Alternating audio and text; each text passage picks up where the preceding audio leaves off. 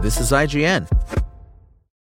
Hello, it is Ryan, and we could all use an extra bright spot in our day, couldn't we? Just to make up for things like sitting in traffic, doing the dishes, counting your steps, you know, all the mundane stuff. That is why I'm such a big fan of Chumba Casino. Chumba Casino has all your favorite social casino style games that you can play for free anytime, anywhere with daily bonuses. That should brighten your day a little. Actually, a lot. So sign up now at chumbacasino.com. That's chumbacasino.com. No purchase necessary. VGW Group. Void were prohibited by law. See terms and conditions. 18 plus. This is IGN.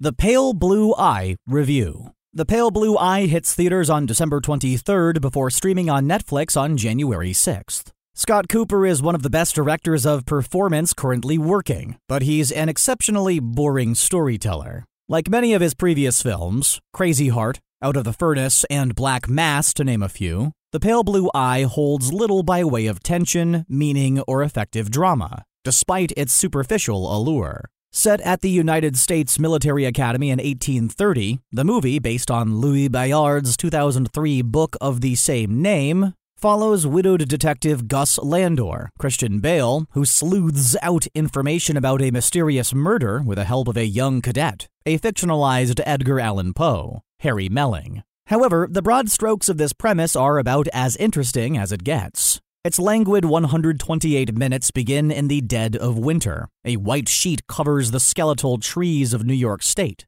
Courtesy of cinematographer Masanobu Takayanagi, a frequent Cooper collaborator, though his work on Joe Carnahan's icy survivalist film The Grey is a good comparison. When Landor is summoned to West Point by senior officers, he goes unwillingly, though his hesitance is quickly set aside so the film can introduce its tale of 19th century occultism. A young soldier has been found hanged under mysterious circumstances, and to make matters even stranger, his heart has been cut from his chest. Like the lead of any good detective story, Landor spots clues no one else appears to see, though he only has so much access to the Academy's inner workings. So he secretly avails of the assistance of one Private Poe, the not yet famous author and poet, who would, in fact, have been enlisted at the time. Poe is eager to help. Even though he expresses it in roundabout ways, he's more of an awkward eccentric than the alcoholic womanizer of Bayard's novel, and of real life.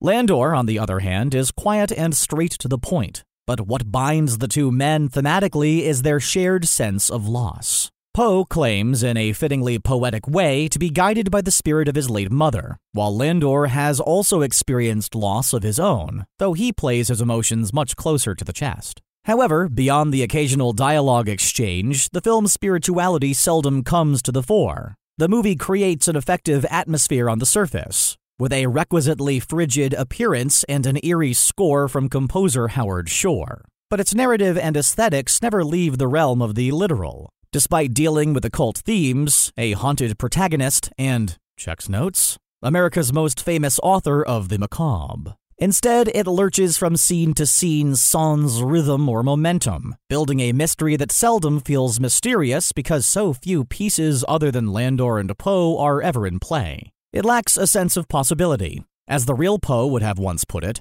quoting Francis Bacon, there is no exquisite beauty without some strangeness in the proportion. The Pale Blue Eye has an effective supporting cast, including Simon McBurney, Toby Jones, Gillian Anderson, and Timothy Spall, as a who's who of West Point, and Robert Duvall in a brief but welcome appearance as Landor's old associate. But none of these characters has enough presence or bearing to make a meaningful difference to either man, or to the overall plot. Landor and Poe pick up minor clues from time to time, surmising conclusions about other cadets from torn diary pages and various interviews they conduct. But it takes frightfully long for the film to develop any kind of active stakes. A second cadet eventually goes missing, or for the true nature of its cult happenings to rear their head. Bale and Melling play put upon men burdened by their pasts, but their stories rarely impact their present, beyond the moments they choose to reference their traumatic baggage out loud. That is until the movie finally allows both actors to play deep within the emotions they've been circling, albeit briefly,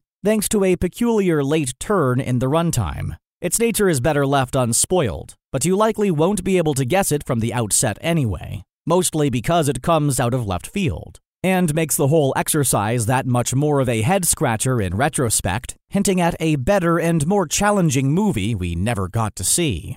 The only truly creepy thing about the pale blue eye is its own zombified existence. It looks like a movie. It travels in the body of one, with similar motions you might be able to recognize from afar. But a closer look reveals something uncanny, something dead behind the eyes, struggling to maintain the appearance of having a soul. The verdict the pale blue eye wastes its stellar ensemble by having them trudge through an uninteresting 19th century murder mystery, one that happens to tangentially involve Edgar Allan Poe. Scott Cooper, while still adept at directing performance, remains shamefully unable to mold his characters into something resembling a story, leaving too many themes and ideas on the table for his movie to work.